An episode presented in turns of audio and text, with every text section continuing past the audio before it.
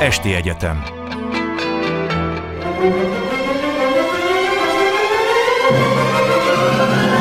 A világ urai. Merre rángatják a világ szekerét a hatalmasok? Szénási Sándor műsora. Jó estét kívánok! A mai vendégünk Marsai Viktor, a Migrációkutató Intézet igazgatója, a Közszolgálati Egyetem oktatója. Jó estét önnek is! Jó estét kívánok! És Afrikáról fogunk beszélgetni. Afrika kiesett az utóbbi években, hát nem véletlenül persze a köztudatból. Úgy tér vissza, mint egy ilyen rémizgetés a médiában, mint ahonnan millió számra volt olyan kutató, aki 60 milliós migrációt jósolt Afrikából Európa felé. Mások arra hívják fel a figyelmet, hogy Kelet-Afrikában milyen éhínség van, de hát Nyugat-Afrikát is leírja, hogy mennyire kiterjedt a terror, és hogy mennyire a mindenféle korábbi vélekedésekkel szemben a járvány mennyire keményen ütötte ezt az egész földrészt. Az ön egyik interjújában azt mondta, hogy 2020-ig úgy tűnt, hogy ez a kontinens, amelyik vészes lemaradás mutatott az összes többi civilizációval kapcsolatban, az végre konszolidálódik és emelkedni kezd. Ez tört szét 2020 után, ha jól értem. Igenis, vagy nem is. Tehát ugye nyilván ugye itt nagyon sok minden, nagyon sok kérdés, meg téma merült fel itt már a Felkonban is, és nagyon sok szempontból ugye valóban igaz, hogy Afrikáról nagyon keveset lehet itthon hallani, és hogy nagyon sok szempontból messziről kell kezdeni ezt a történetet. Az egyik legfontosabb talán az, hogy ugye mindig el szoktuk mondani így Afrika kutatók, hogy Afrika ugye nem egy ország, nagyon nehéz a kontinensről általánosságban beszélni, nyilván meg kell próbálnunk, hiszen 55 országról van szó, vagy 54, attól függ, hogy számoljuk az ENSZ vagy az Afrikai Unió alapján, tehát nagyon nagy a különbségek az országok között is, és az országokon belül is. Nagy trendeket mégis látunk Afrika kapcsán. Az egyik nagy trend, amit nagyon fontos hangsúlyozni, azért is, mert hiába küzdünk mi Afrika kutatók, hogy megváltoztassuk ezt a képet, de az emberek fejében és a hallgatók fejében is nagyon sokszor még ez a fűszoknyás emberek jelennek meg, akik kalasnyikoval gyilkolják egymást, és hogy hát nem újdonság, hogy éhínség van Afrikában, hiszen mindig is éhínség volt. Ez azért a 80-as, 90-es éveknek a perspektívája és lenyomata. A 2000-es évek elején a kontinensen egy nagyon masszív, legalábbis növekedés, de sok szempontból fejlődés indult be. A világ leginkább gyarapodó 10 gazdaságából általában rendre 6-7 afrikai gazdaság volt Etiópiától kezdve Ruandáig, és nagyon komoly gyarapodást láttunk a kontinensen. Ez egyébként nem volt független a 90-es éveknek a sötét évtizedétől, amikor Afrika rájött arra, hogy nem fogják kívülről megmenteni ezt a kontinens, ha ők nem állnak a folyamatok élére, ha nem tudnak békejobbot nyújtani egymásnak, akkor ez a kontinens, ennek a leszakadása ez folytatódni fog. És valóban egy masszív 10-15 éves fejlődésnek lehettünk a szemtanúi. A 2008-as, 7-8-as pénzügyi és gazdasági válság sem sújtotta olyan mértékben a kontinens, mint ahogy a világ többi részét. A probléma első jelei azok 2011-ben mutatkoztak, ugye az arab tavasz kapcsán, hogy hajlamosak vagyunk elfelejteni, de hát az észak-afrikai arab rezsimek is Afrikában találhatóak, és sok szempontból azok a problémák, amik ott megjelentek, ezek a többi afrikai országot is jellemzik. De az igazi elem, ami úgymond hát botot dugott a küllők közé az afrikai fejlődésben és növekedésben, ez, mint a világ többi részén is a koronavírus válság volt, ami részben föllazította az ellátási láncokat, itt különösen egyébként sújtva a kistermelőket, akik nem tudták az áruikat eljuttatni a piacra, és azok zöme tönkrement. Illetve nagyon fontos említenünk a turisztikai szektort, ami a kontinens GDP-nek a jelentős részét adja, 7-8, esetenként bizonyos országokban akár 20%-ot is, amit gyakorlatilag a Covid lenullázott, munkahelyek százezrei, hanem milliói szűntek meg, és a kontinens épp kezdett volna kilábalni ebből a problémából, amikor is különösen Kelet-Afrikában, de részben Nyugat-Afrikában sorra jöttek az aszályos évek. Ugye Kelet-Afrikában 4 esős évszak maradt el, és most úgy néz ki, hogy az 5. is elfog. Ugye ez részben egyébként ugye kéz a kézben járt a koronavírus válsággal, és ugye begyűrőzött az energetikai válság és a klímaváltozás, az asszályokkal összefüggő élelmezési válság, ami már egyébként elindult az ukrajnai-orosz agresszió előtt is, tehát ugye az energiaáremelkedés az már látható volt akkor is, de hát ugye az orosz invázió ezt még megfejelte. Meggondolom az élelmiszerárak is. Így van, ugye itt tehát ugye az élelmiszerárak ugye részben az asszály miatt is növekedtek, részben ugye az energiaár növekedés minden más szektort is érint, ugye szállítás, műtrágya használat következtében. Tehát nagyjából az látszik, hogy a kontinensen már a február 24-e előtt egyes élelmiszerek ára 2 év alatt 20-30, akár 50-60%-kal nőtt, és ugye az ukrajnai orosz agresszió után még egy körülbelül ugyanekkora növekedésnek lehetünk a tanúi. És ugye ez azért is problémás, mert a koronavírus válság alatt az afrikai lakosság zöme már felélte azokat a minimális tartalékokat, amikkel kezelni tudták valahogy ezt a válságot, túl tudták élni, és ugye a jelenlegi infláció az lényegében üres zsebbel találja őket, mind a lakosságot és a nagy családokat, a kis közösségeket, mind pedig ugye a nagyobb állami szektorokat. Egyébként, ami a Covid-ot illeti, ugye azt gondolták, hogy az afrikai lakosság túl fiatal ahhoz, hogy keményebben sújtsa őket, de ezek szerint nem ez a lényeg, mert lehet, hogy kevesebb halott volt arányosan, hanem a gazdaságot verte szét jobban. Így van, ugye a koronavírusnak nagyon sok másodlagos hatása van, hogy ugye említettem itt a gazdasági hatásokat, de szerintem még kettőt érdemes kiemelnünk, az egyik a demográfiai helyzetre való hatása. Ugye azt mondják a népességkutatók, hogy nagyjából 10 évet ment vissza most Afrika az időben a népesedési folyamatokban, mert ugye gyakorlatilag egy generáció került ki az iskolapadból hónapokra, ugyanúgy Afrikában is bezártak az iskolák, mint világszerte máshol is. És ugye egyrészt az történt, hogy a családok nem tudták eltartani a gyerekeket a rossz gazdasági helyzet miatt, és sajnos a lánygyermek esetében gyakran mi a legegyszerűbb stratégia? Az, hogy kiházasítjuk őket. Na most ugye az, hogy ezek a lányok nem végzik el a középiskolát, vagy akár az egyetemet, hanem kikerülnek ugye az iskolapadból, és anyák lesznek, az azt jelenti, hogy nem 22-23 évesen vállalják az első gyereküket, hanem akár 16-17 évesen. Ugye mi azt jelenti, hogy legalább 2-vel több gyermekük lesz statisztikailag, mint hogyha elvégeznék az iskolákat.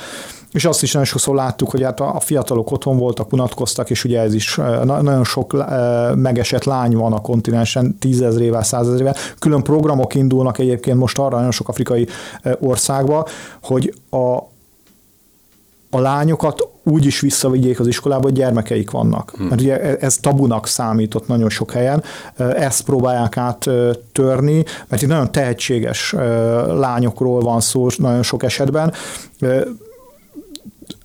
Több milliárd dollár, ezt nagyon csúnya így leképezni, hogy humán erőforrás vészel így az afrikai gazdaságokból, hogy ezek a tehetséges lányok nem végzik el az iskolákat. Ugye a másik dolog, amit érdemes szerintem megemlíteni, ez például az, hogy különböző katonai szervezetek, dzsihadista csoportok hogyan használták ki a koronavírus válságot, az, hogy föllazultak az állami struktúrák, az állam például kevesebb pénzt tudott költeni a hadseregre, a biztonsági apparátusra, és ezért több radikális szervezet jobban megerősödött, például a közismert nevén Boko Haram, ugye az Iszlámállam nyugat-afrikai tartománya a Csád-medencében, ahol gyakorlatilag további állami funkciókat vett át azért, mert a kormányzat nem tudta ezeket működtetni, és hát a terror uralmával növelte a területeket, amit ellenőrzés alatt tart. Igen, ezek nem egyszerű mozgalmak, de ez már látszott korábban, Észak-Afrikában, pontosabban Egyiptomban a 20-as, 30-as években, a 20. században, hogy nem egyszerűen a muzulmán testvérek egy mozgalmat, és időnként nagyon véres mozgalmat vittek, hanem voltak a szegény negyedekben iskoláik, meg kórházaik, hát ezek ilyen szegény, kicsit lepusztult helyek voltak persze, de az állam helyett ellátták a lakosságot, és cserébe megkapták a lojalitásokat. Hát gondolom itt is erről van szó, hogy párhuzamos államok épülnek ki. Pontosan ugye itt ugye hívhatjuk ezeket árnyékkormányzatnak, ugye a szakirodalom ugye ez ungoverned area-nek, tehát kormányzás nélküli területeknek hívja ezeket. Ugye nagyon sok ilyet találunk Afrikában, de egyébként nem csak Afrikában, tehát ahol a központi hatalom a főváros környékét, bizonyos területeket ellenőrzés alatt tartott, jelen van a hadsereg, a rendőrség, a közoktatás valamilyen formája, adminisztráció. De vannak olyan területek, megint visszatérve például a Csád-medencéhez, a Boko Haramhoz, ahol a helyi állampolgárok alig találkoznak az állammal, vagy ha találkoznak, akkor ez mondjuk adószedő formájában történik, vagy katonák formájában, akik amikor megjelennek, mondjuk elviszik az állatokat, ugye nem azért, mert erre van a kondicionálva, hanem azért, mert hónapok óta nem kaptak fizetést, és ők is szeretnének megjelenni valamit. Soha nem a kellemesebb arcát látják az államnak. Pontosan, és ugye egy ilyen területen ugye megjelennek a dzsihadisták, ugye nagyon sokszor egyfajta patronus pozíciót vesznek fel. Ugye sok esetben itt etnikai ellentétek is vannak, ezek a közösségek távol a központoktól marginalizálva érzik magukat, sokszor egyébként ténylegesen is marginalizálja őket az adott államhatalom, és akkor ilyenkor ezek a szervezetek mint egy védelmező alternatív állam jelennek meg, és hogy bármilyen minimális szolgáltatásokat is nyújtanak. A helyi lakosságnak az, hogy a madraszába bevihetik a gyerekeiket, ahol kőkemény szalafitanokra fogják egyébként tanítani őket. Ez még mindig több, mert legalább számolni, meg valamit skandálni és írni megtanulnak. Ez mindig több, mint a semmi, amit mondjuk az állam nyújtott ezeken a perifériákon. Ha kicsit meghosszabbítjuk a dolgot, egyébként elképzelhető egy államváltás. Már úgy értem, hogy egy új állam jön létre, és kiszorítja a régit. És mondjuk föladja a terror vonásait, hanem hát elkezd egy ilyen a helyi értelemben vett polgári módon kormányozni. Ez lehetséges egyáltalán? Hát ugye szerintem sokáig azt gondoltuk, hogy nem lehetséges, vagy nem ilyen formában, de ugye a tálib hatalom átvétel után Afganisztánban azért ez komoly kérdéseket vett fel ennek a lehetősége, tehát úgy néz ki, hogy ez megvalósult, tehát hogy attól függetlenül, hogy most elismerik-e a tálibánt vagy nem, ez egy de facto kormányzás, és nem véletlen egyébként, hogy ezek a szervezetek figyelik egymást globálisan, tehát ez egy óriási hajtóerőt adott a többi hasonló szervezetnek, hiszen azt mondják, hogy nézzétek, csak ki kell tartani elég sokáig, és akkor majd az ellenfelénk egy idő után feladják ezt a küzdelmet, legyen szó a szomáliai al-Shabaabról, a mali Jama'at al-Iszlámállam muszliminről, vagy éppen az említett Boko Haramról. Tehát az látszik, hogy erre van precedens, vannak politikai agendák.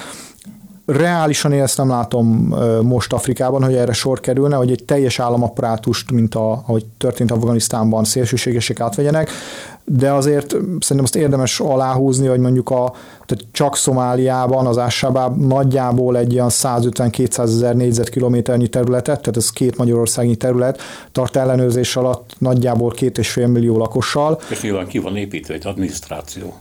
Igen, nyilván ne az ügyfélkapu rendszert képzeljük el, ami Magyarországon működik, de hogy ehhez képest egyébként meglepően hatékonyan működnek.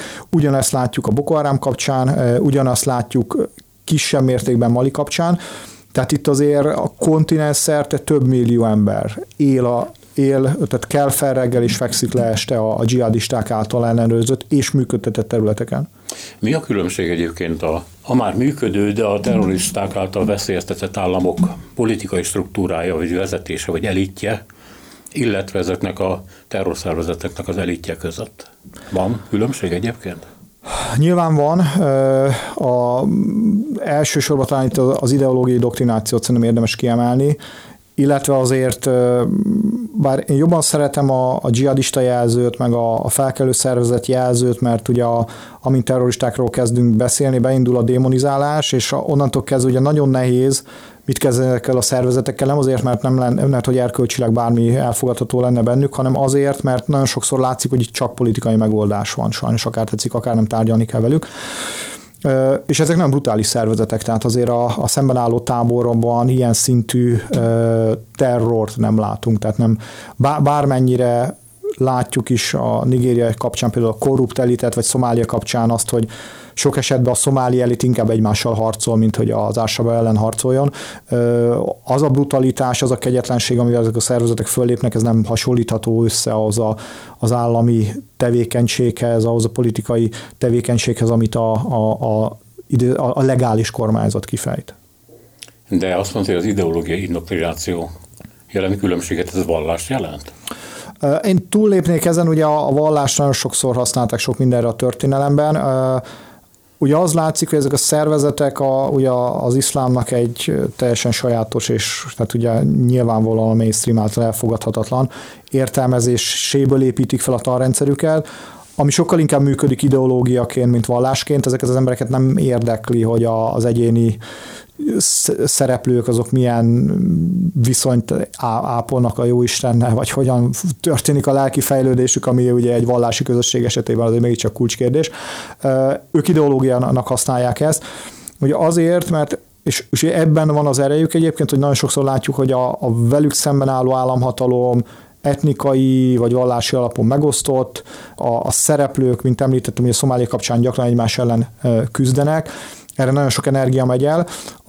Az afrikai, a legsikeresebb dzsihadista szervezetek kapcsán, ami tetten érhető, amellett, hogy nagyon adaptívak, de hogy nagyon egységesek. Tehát amikor megjelennek így a törésnek a lehetőségei, ott nagyon komoly belső tisztogatások történnek.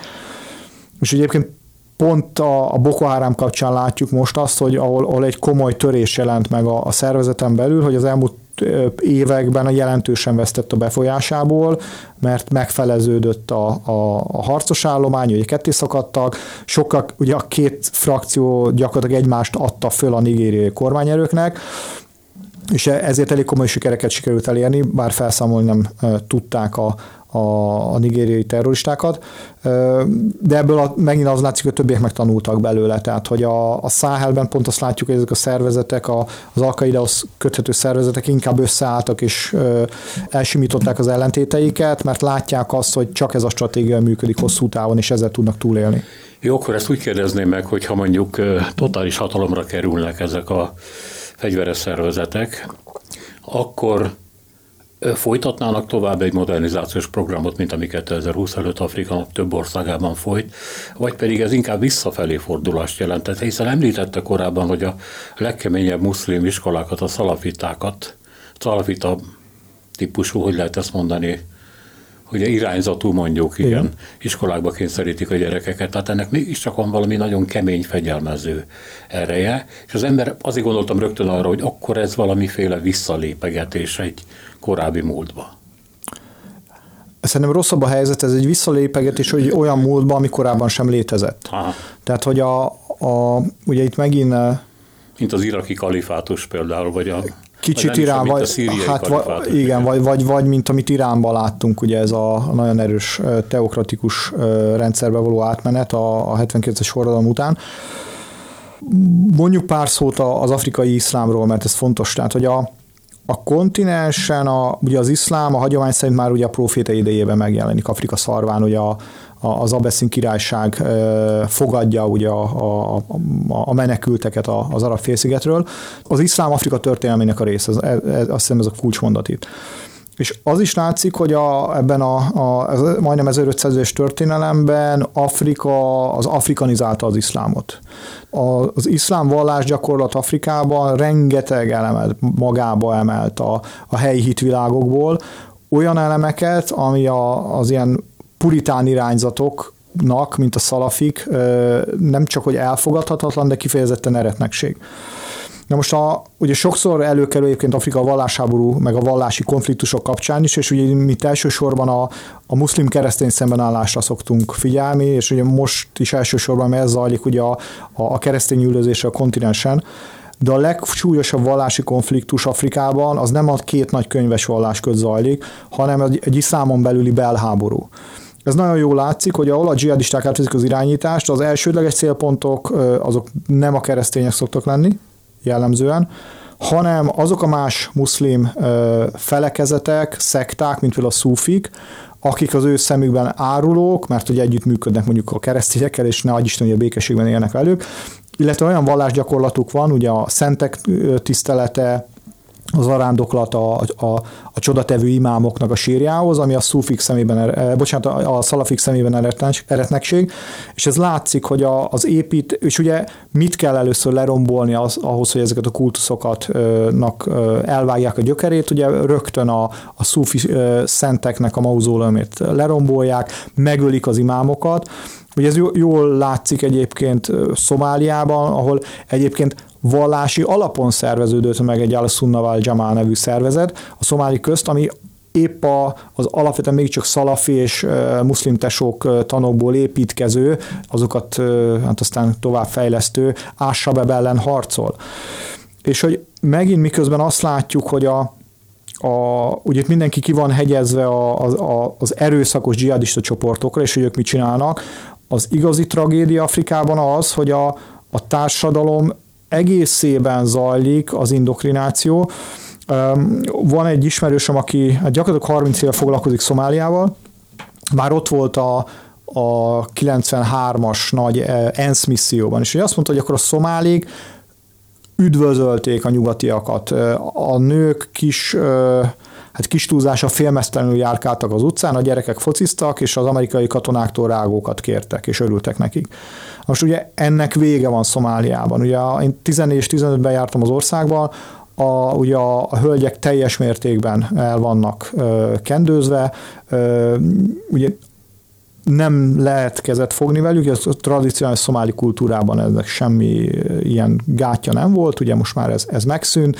A gyerekek ellenségesen, de legalábbis gyanakúan nézik a nyugatiakat, és többen beszámoltak arról, hogy a gyerekek, akik nem az al-Shabaab által ellenőrzött iskolákban, hanem mindenféle, az arab félsziget felől érkezett alapítványok által működtetett iskolákban vannak, hazamennek a suliból, és azt mondják a szüleiknek, hogy miért hallgatnak nyugati zenét, miért néznek focit, mert ez harám, iszlám ellenes, és az látszik, hogy a lakosság 70%-a 30 év alatti Szomáliában. Mm.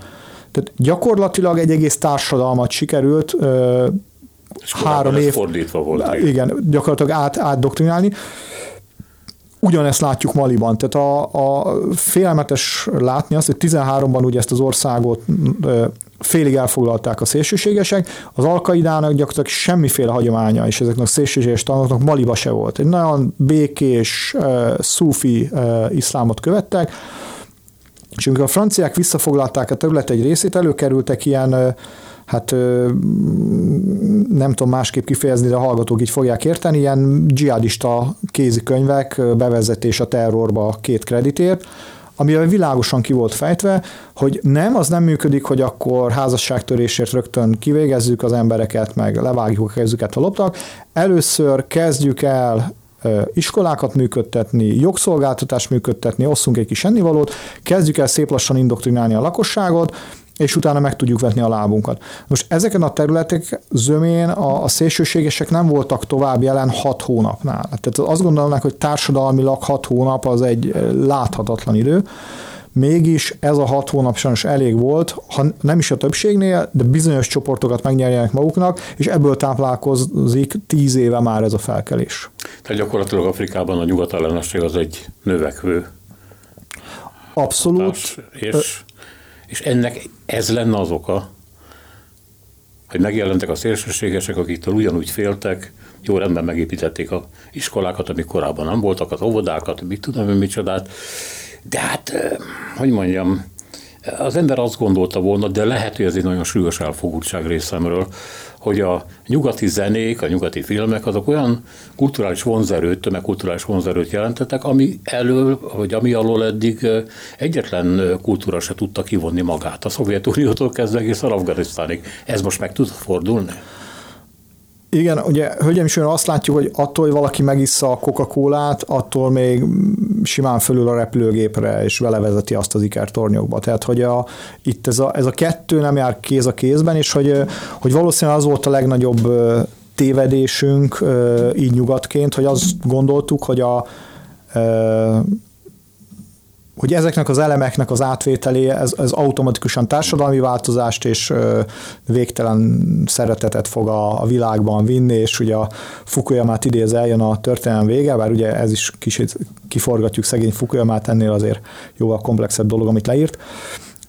De komolyra fordítva a szót, tehát itt ez nem csak ebből táplálkozik, sőt, főleg nem ebből táplálkozik. Az egyik nagyon fontos elem ugye a gyarmati örökség, tehát az afrikai kontinensben és az afrikaiakban továbbra is nagyon masszívan benne van az, hogy az európaiak és a nyugat, és itt ne gondoljuk, hogy különösebben disztingválnak egyébként a nemzetek között. Mondta erről egy interjújában, hogy ez már egy ilyen áldozatkultúra, szóval mint a túl lenne dobva. Igen, erre szerettem volna kifuttatni most is, tehát hogy a kontinenst járva már egy ideje, és elég sok emberrel beszélve elég sok országban, tehát hogy, és ezt nyilván lehet vitatni, tehát hogy Nem szeretném mentegetni a gyarmatosítást, mert nincs mit menteni rajta, de azért és sőt a strukturális gyarmatosítást se szeretném mentegetni, tehát a világgazdaság Afrikát nyersanyagtermelésre árazta be, tehát ez nagyon fontos, és egyébként itt nem csak a nyugatnál, hanem itt azért Kína, India, Oroszország, Brazília, tehát ez elég széles a sor ebben. Ezért fontos egyébként, hogy az afrikai elitek a 2000-es évek elején azt mondták, hogy eddig és ne tovább, tehát hogy ezen próbálnak változtatni. Tehát ezek mind vannak, de mégis azt látom, hogy Afrikában azok az országok mennek előre, akik azt mondják, hogy jó, ez van, persze, utálunk benneteket, de azért kereskedjünk, de azért mutassátok meg, hogy lehet egy jó IT-vállalatot megcsinálni, de azért az infrastruktúrális projektet csináljuk meg együtt. Tehát, hogy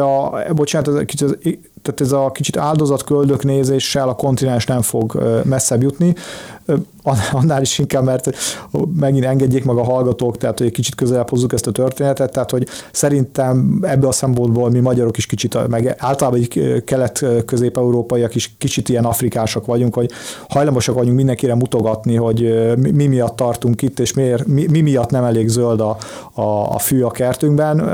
Szerintem meg kell fogni az ekeszarvát és előrefele haladni ezzel, mert alapvetően ezzel fogunk tudni elérni valamit. És Afrika is ezzel fog tudni elérni valamit. Igen, már felnőtt voltam, amikor elkezdtem gondolkodni azon, hogy miért ünnepeljük mi Mohácsot. Ez teljesen irracionális. Na jó, amikor beszélt a terrorfenyegetettségről, meg ennek való kitettségtől, a széteséstől, a nyugatgyűlölet megjelenéséről, amiben persze biztos benne vannak az oroszok, meg a kínaiak, majd mindjárt megbeszéljük, hogy hogyan, akkor ez érinti azokat az országokat, amiket kifejezetten szervezetnek, működőképesnek gondolunk. Mi itt van Kenya. Egy rádiós kollégám járt ott, és hát ódákat zengett.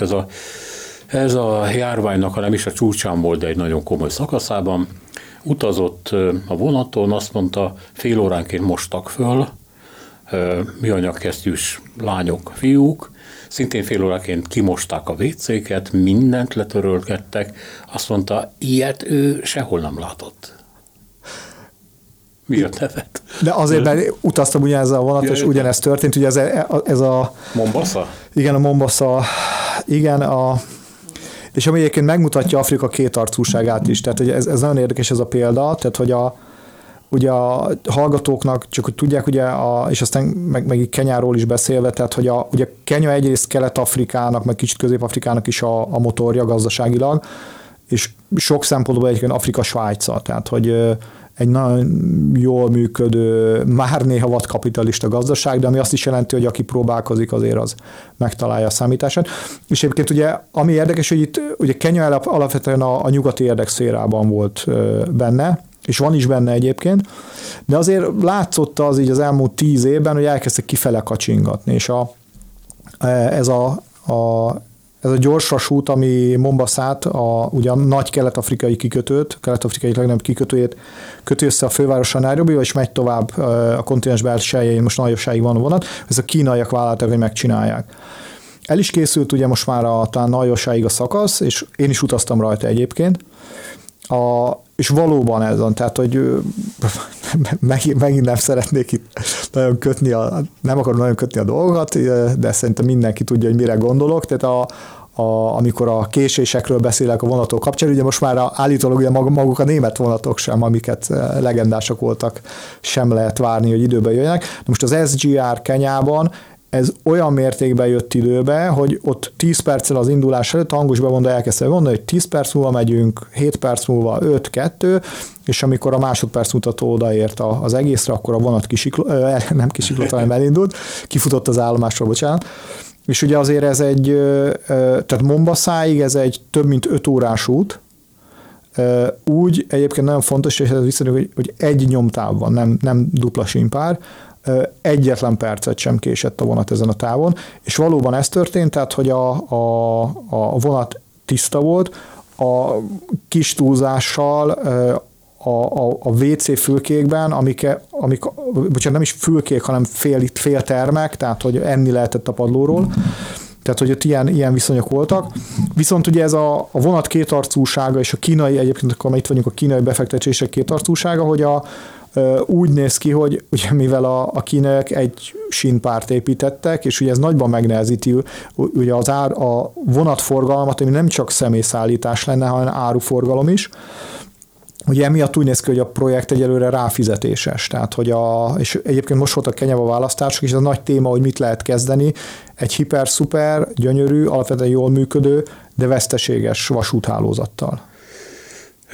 Csak nincs itt is egy olyan díl a kínaiakkal, hogy amennyiben nem tudják fizetni ezeket a fejlesztési pénzeket, akkor onnantól az egész vonal a kínaiaké. Hát ugye ha a kenyai politikusokat hallgatjuk, akkor nincs. Ha a kenyai sajtót kérdezzük, akkor ez már hát nem hónapok, évek óta téma, hogy vajon van-e ilyen. Ugye itt a koronaékszer az a mombaszai kikötő lenne, ami még egyszer mondom, hát nagyjából egy ilyen 150 millió, hanem 200 milliós térség gazdasági ütőere, és a rossz nyelvek szerint ugye nem fogják tudni a kenyaiak fizetni a hitelt, akkor hát ez lehet a díl, hogy átveszik a kínai kikötőt. Az tény egyébként, hogy a kenyaiak nem tudják fizetni, tehát megérkezett első 10 millió dolláros büntetési csomag az elmaradt hitelek miatt. Láttunk már erre példákat, nem csak Afrikán kívül, hanem Afrikában is, ugye a Luszakai nemzetközi repülőtér kapcsán, hogy amennyiben nem tudják fizetni a hiteleket, akkor ez átkerül kínai fenntartásba. Meglátjuk, hogy mi fog történni. Jó, de arra a kérdésre mondható pozitív válasz, hogy minél szervezettebb, minél modernebb egy állam, minél jobban működik, annál inkább vissza tudta verni legalábbis ezeknek a hatásoknak egy részét. Asszályt, hogyha mondjuk működhetnek egy jó öntözőrendszert.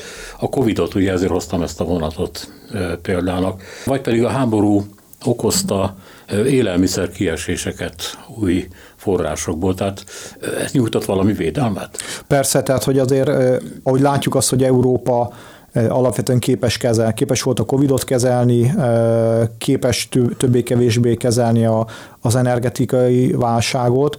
Ugyanúgy az afrikai államok, viszonylag jól működő afrikai államok kapcsán is azt látjuk, hogy megtalálják az alternatív élelmiszerforrásokat, többé-kevésbé az alternatív energiaforrásokat, hogy fenntartsák a gazdaság működését.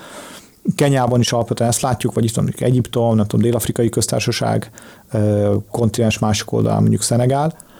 Az igazi problémát mindig ott találjuk, ahol ugye kulminálódnak ezek a kihívások a gyenge államisággal, vagy alig létező államisággal, esetenként ugye a fegyveres konfliktusokkal is megterhelve, mint Szomália, Dél-Szudán, Burkina Faso vagy Mali, ahol egyszerűen már eleve egy teljesen kivérzett országra érkeznek meg ezek a kihívások. Ugye itt gyakorlatilag csak a külső segítség maradt, tehát a segélyezés.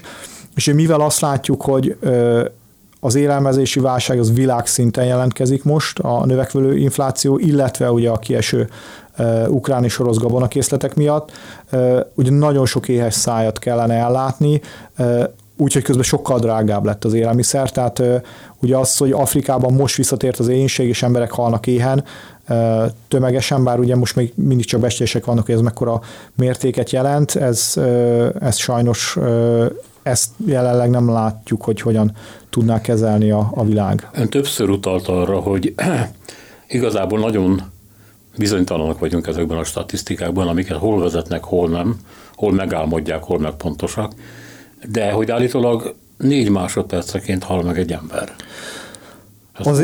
Az alultápláltság miatt naponta. Igen, ugye ez nagyjából ilyen egy hónappal ezelőtt kijött adat egy nemzetközi, nagyjából 70 nemzetközi szervezet, 70 országból ilyen 130 nemzetközi szervezet készített egy ilyen riportot arról, hogy mekkora a baj. Ugye akkor is, most is elmondom, hogy fogalmunk sincs, hogy ezek a számok validok-e. Pont ma egyébként, mielőtt jöttem, néztem az Oxam. Az Oxam azt mondja, hogy idézőjelben nem 4 másodpercenként, csak 48 másodpercenként hal meg egy ember. De azt hiszem, hogy összességében ez a bizonyos szempontból mindegy, mert ez mindannyiunknak való azért a szégyene, hogy 2022-ben megint itt tart a világ.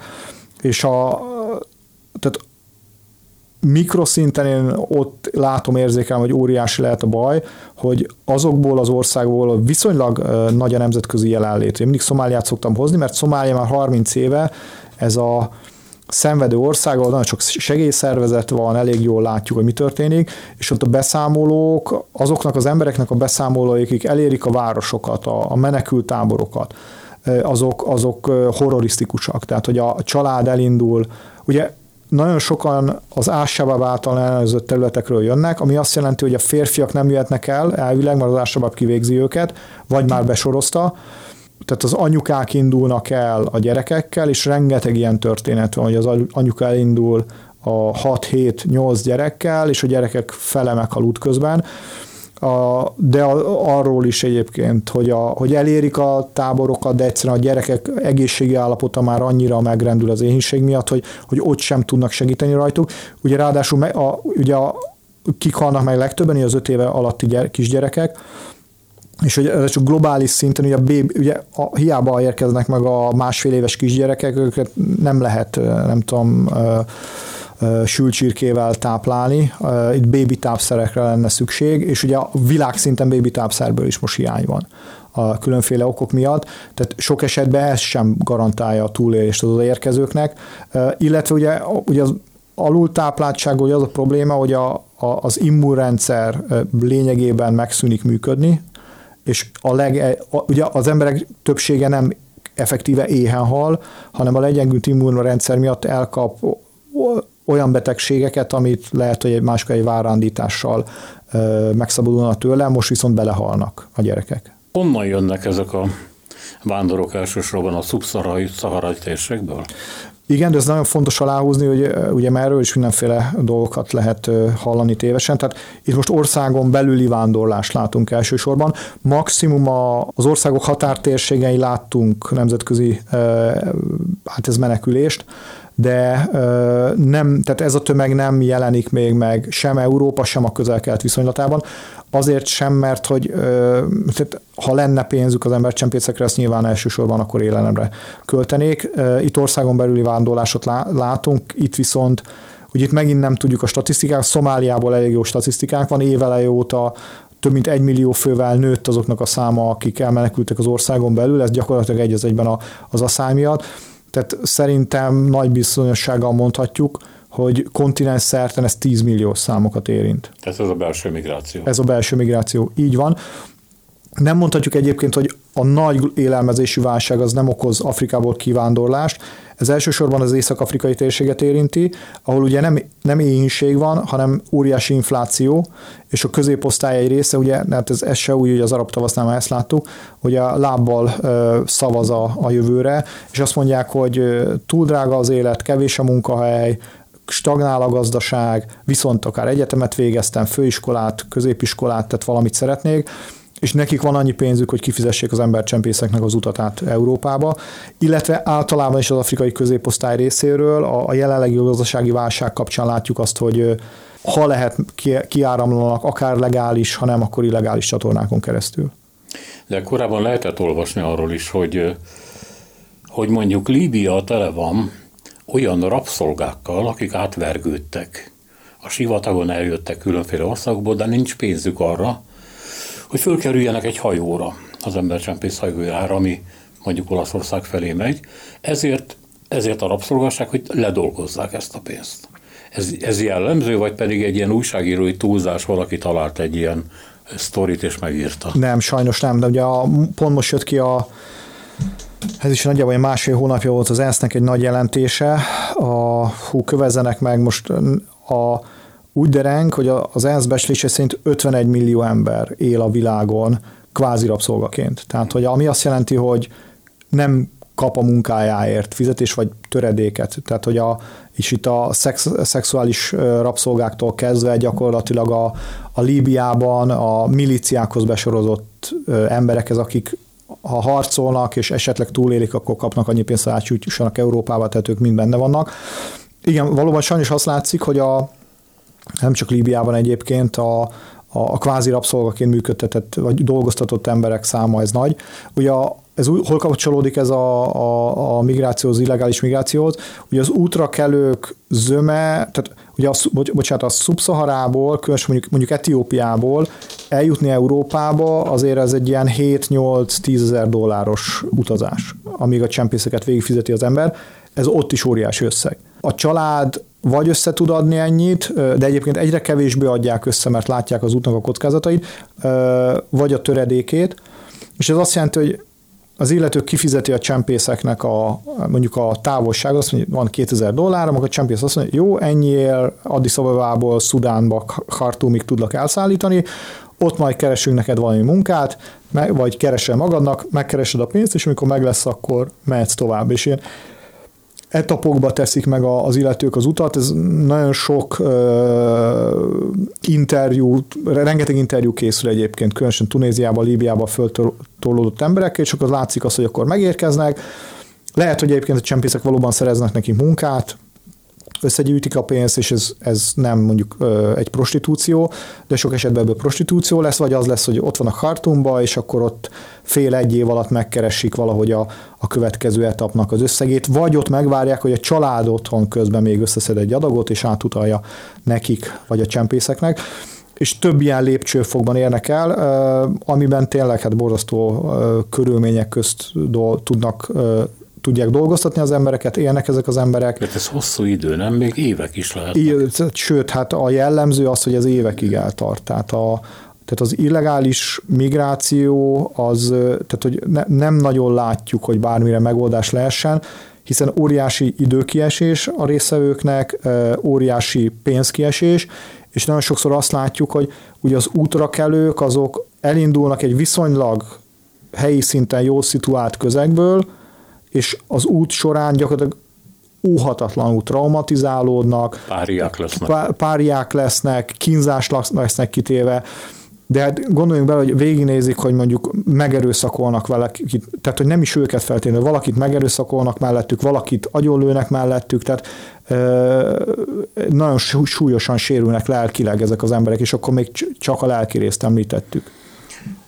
Ez az oka ennek a féktelen céltudatosságnak, hogy tudnék, nagyon sok fázison kell keresztül menni, de nincs olyan ezek szerint, vagy ritkán, amikor az ember azt mondja, hogy na jó, hát idáig elértem, ez nem olyan rossz. És már elegem van abból, hogy évek óta vándorlok. Ez változó egyébként, tehát hogy néha lehet olyat hallani, hogy hát aki eljut Líbiáig, az már úgyis át fog jönni Európába. Én 19-ben voltam Tripoliban, és ott volt szerencsém beszélni néhány szubszaharából induló és Líbiába érkező emberrel. Ez nem olyan evidens egyébként. Tehát, hogy nagyon sokan azt mondják, hogy ők már örülnek, hogy Líbiáig eljutottak, itt tudnak annyi pénzt keresni, hogy utaljanak haza a családnak, még az afrikai kontinensen vannak, tehát mentálisan még nem volt meg az ugrás, meg fizikailag, hogy átkeljenek a földközi tengeren. Még érzik valahogy, hogy hogyan működik az ország, mert ott van Afrikában, és tehát nagyon sokan mondták azt, hogy ők nem akarnak tovább jönni, mások viszont azt, hogy igen. Most Tunéziában egyébként a legutóbb szeptember közepén voltunk ott egy konferencián, illetve kutatóúton, és ott is sikerült azért pár interjút megejteni, és az ENSZ munkatársai, az ENSZ menekültügyi főbiztosságának a munkatársai azt mondták, hogy mindenki át akar, tehát akikkel ők foglalkoznak, mindenki azt mondja, hogy át akar menni Európába. Olyannyira egyébként, hogy a tunéziai gazdaságban paradox módon bizonyos szektorokban munkaerőhiány van. És különösen a belső területeken egyébként, Tunézia belső területein, és hogy az ENSZ-nek van elég jó az együttműködése egyébként a tuniszi kormánnyal és a gazdasági szereplőkkel, és felvetették, hogy munkát tudnának biztosítani a menekültek számára gyárakban. És nem vállalták, azt mondták, hogy nem, mert ez az ország belső területein van, és onnan sokkal nehezebb lesz nekik elindulni Európa fele. Hát ez fölveti azt a kérdést, ami korábban egyébként nem értelmetlenül merült föl, hogy nem lenne érdemesebb fejleszteni ezekben a kibocsátó országokban, mint sem, hogy tárolni ezeket a szerencsétleneket 100 000 számra Európa határán. Vagy eltűrni, hogy a radar alatt bejönnek, ugye Európába, és senki nem tudja, hogy mit csinálnak, miből élnek, a bűnt követnek el, semmiféle, mondjam, csak számonkérhetősége nincs, mert azt se tudják, hogy hívják, kiről van szó, és így tovább. Meg, hogy itt van. Igen. Hát igen. Igen. Tehát ugye nem véletlen egyébként, hogy a fejlesztési tevékenységekben egyre inkább ez a paradigma kerül előtérbe, ugye, hogy helyben segíteni, tehát hogy ez bármilyen egyszerűen is hangzik, és tehát, hogy nem nagyon látunk más megoldást. Ugye, ha megnézzük a magyar kormányprogramot, a Hungary Helps-et is, tehát hogy azért, hogyha megnézzük, hogy mekkora összegbe kerül egy sikeres integrációs projekt Európában, és abból hány embernek a megélhetését, vagy a munkahelyét lehetne megteremteni, mondjuk maradjunk Kenyába, vagy Etiópiába, hogy ezek egész egyszerűen nincsenek paritásba egymással. Tehát, hogy itt szerintem nagyjából, és megint mehet a számháború, de valahol 1:20 és 1:100 az arány. Tehát, hogy itt azért ilyen arányok vannak. Ugye nyilván helyzetben vagyunk, tehát, hogy az emberek érkeznek, és akkor itt valamit kezdeni kell velük, és ugye nagyon nehéz megosztani azt, hogy miközben itt vannak már a menedékkérők, meg az illegális bevándorlók, ugye, hogy velük is kell valamit kezdeni, miközben ugye a kibocsátott térségekkel is kell valamit kezdeni. És hát azért ugye itt megint minden összefügg, mindennel térjünk vissza ugye arra, hogy Afrikát azért alapvetően a világgazdaság és a nagy centrumok nyersanyagtermelésre áraszták be. Nagyon látványos volt az, hogy hogyan próbálták a külső szereplők az elmúlt időszakban egyébként Kína megakadályozni azt, hogy a termelői kapacitások Afrikába települjenek. Mert ugye megint csak, találkozok ezzel, hogy azon az emberek fejében, hogy hát azért nem települnek autógyárak nagy számba Afrikába, mert tehát a munkaerő az nem lenne képes bekapcsolódni a termelésbe és ellátni a feladatait. Aki ezt gondolja, akkor javaslom, hogy használja az SGR-t Nairobi és Mombasa között. Nem, egész egyszerűen nem érdekel mondjuk a kínai szereplőknek, hogy a gyártási kapacitást átvigyék, hiszen az fogja jelenteni, hogy otthon munkahelyek szűnnek meg. Ez lassan változik egyébként, de nagyon sok időbe fog telni, és ugye hölgyeim is, megint ugye nagyon sok ilyen csoda, nem tudom, fegyvert, vagy mit, ez rossz hasonlat, de hát ilyen mindent átütő megoldást találtak ki a fejlesztési ügynökségek az elmúlt években, évtizedekben, de ami világosan látszik, azért, hogy ha van munkahely, ha van perspektíva a lakosság körében, akkor ők nem azzal kelnek föl kora reggel, hogy hát nem fogok itt dolgozni a családom körében, a kultúrám körében, a barátaim körében, abban az országban, amit ismerek, abban a közegben, ami otthonos nekem, hanem akkor elmegyek, nem tudom, Európába, ahol amúgy meg télen hideg van, és fagy, és esik a hó.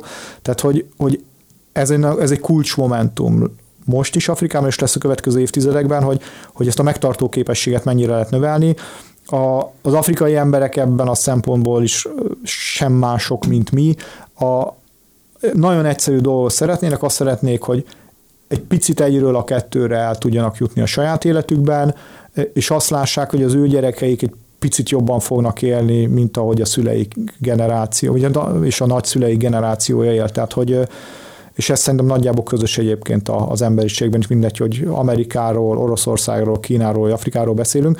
Tehát ugye, és ezt azért tudom fontosnak hangsúlyozni, mert hogy ugye nem arról, mert hogyha azt gondolnánk, hogy itt mindenki svájci életszínvonal akar élni, akkor ugye azt mondjuk, hogy nem is érdemes nekiállni, hanem hagyjuk az egészet. Nem erről van szó, tehát hogy ez nem egy Mission Impossible azért alapvetően. Amikor a legnagyobb viták folytak a britek és a franciák között azért, hogy a francia partokról, mondták a britek, akadálytalanul jöhetnek a illegális bevándorlók csónakjai, hajói, tutajai, mit tudom én micsoda, és hát neki kellett kihalászni őket a tengerből, meg megakadályozni, hogy bejussanak az országba. Akkor volt egy ilyen történet, hogy valami 3-4-szer visszaküldtek egy embert, aki 15-ször is neki ment. Hogy mit szólnak az afrikaiak ahhoz, hogy érezniük kell, hogy Európa úgy érzi, hogy meg van telve, hogy nem akar több embert befogadni, ugye ezt most már minden európai ország szigorítani akarja az unió határainak az őrzését, és mégis, tehát ez a visszautasítás, ez a nem kell ezt te nekem, mert nagyon sokan vagy, ez nem befolyásolja őket? Visszatartó ereje nincs, ez megint a nyugat elleni érzéseket tudja esetleg fűteni, meg ugye mindig előkerül ugye ez a rasszista kártya, De ugye itt megint szerintem a perspektívákat érdemes szerintem felmutatni. Tehát ugye, mert valóban van egy ilyen képzet most a világ fejében, meg szerintem nekünk is itt Európában, hogy mi milyen végtelenül zárt kontinens vagyunk, és hogy így nem engedünk be senkit, és bezárjuk az ügyeket. Na most azért megint a hallgatók figyelmébe ajánlanám, hogy éves szinten legálisan, hosszabb, rövidebb tartózkodásra 700 millió ember lép be az Európai Unió területére. Ugye ez a világ népességének ugye majdnem az 1/10. Tehát, hogy azért egy bezárt erődbe kevesen jönnek be ennyien, és az a szám is, akik tartósan érkeznek Európába éves szinten, és itt maradnak, ez 2 millió fő környékén van. Tehát ugye, Ugye a mi percepciónkat így általában az egész migrációról ezek a csónakos képek határozzák meg ugye ezek a nagy perek, hogy valaki nem tudom hányszor küldték vissza. Igen. Egyébként, ha már így ezt el lehet mondani, voltunk januárban déli határon, a rendőrök elmesélték, volt egy olyan delikvens, aki 57-ére próbált meg átmászni a kerítésen, és mondta, hogy, és mikor visszavitték, mondták, hogy 58-adjára is úgyis jönni fog. Tehát, hogy azért azt mondani, hogy itt Európa bezárt, és nem lehet bejönni, ez egy fals kép. Óriási kapuk vannak nyitva oktatásra, képzett munkaerőre. Az látszik, hogy Európa nagyjából belőtt, hogy kik azok, akiknek a munkaerőpiacnak szüksége van, és kik azok, akik ha tömegesen nem fogja tudni felszívni őket a gazdaság. Nagyon szépen köszönöm, hogy itt volt nálunk. Én is köszönöm a lehetőséget. Marsai Viktor, a Migrációkutató Intézet igazgatója, a Közszolgálati Egyetem oktatója volt a vendégünk az elmúlt 52 percben. A műsort Selmec János szerkesztette, műsorvezető Szénási Sándor volt. Köszönjük a figyelmüket, minden jót!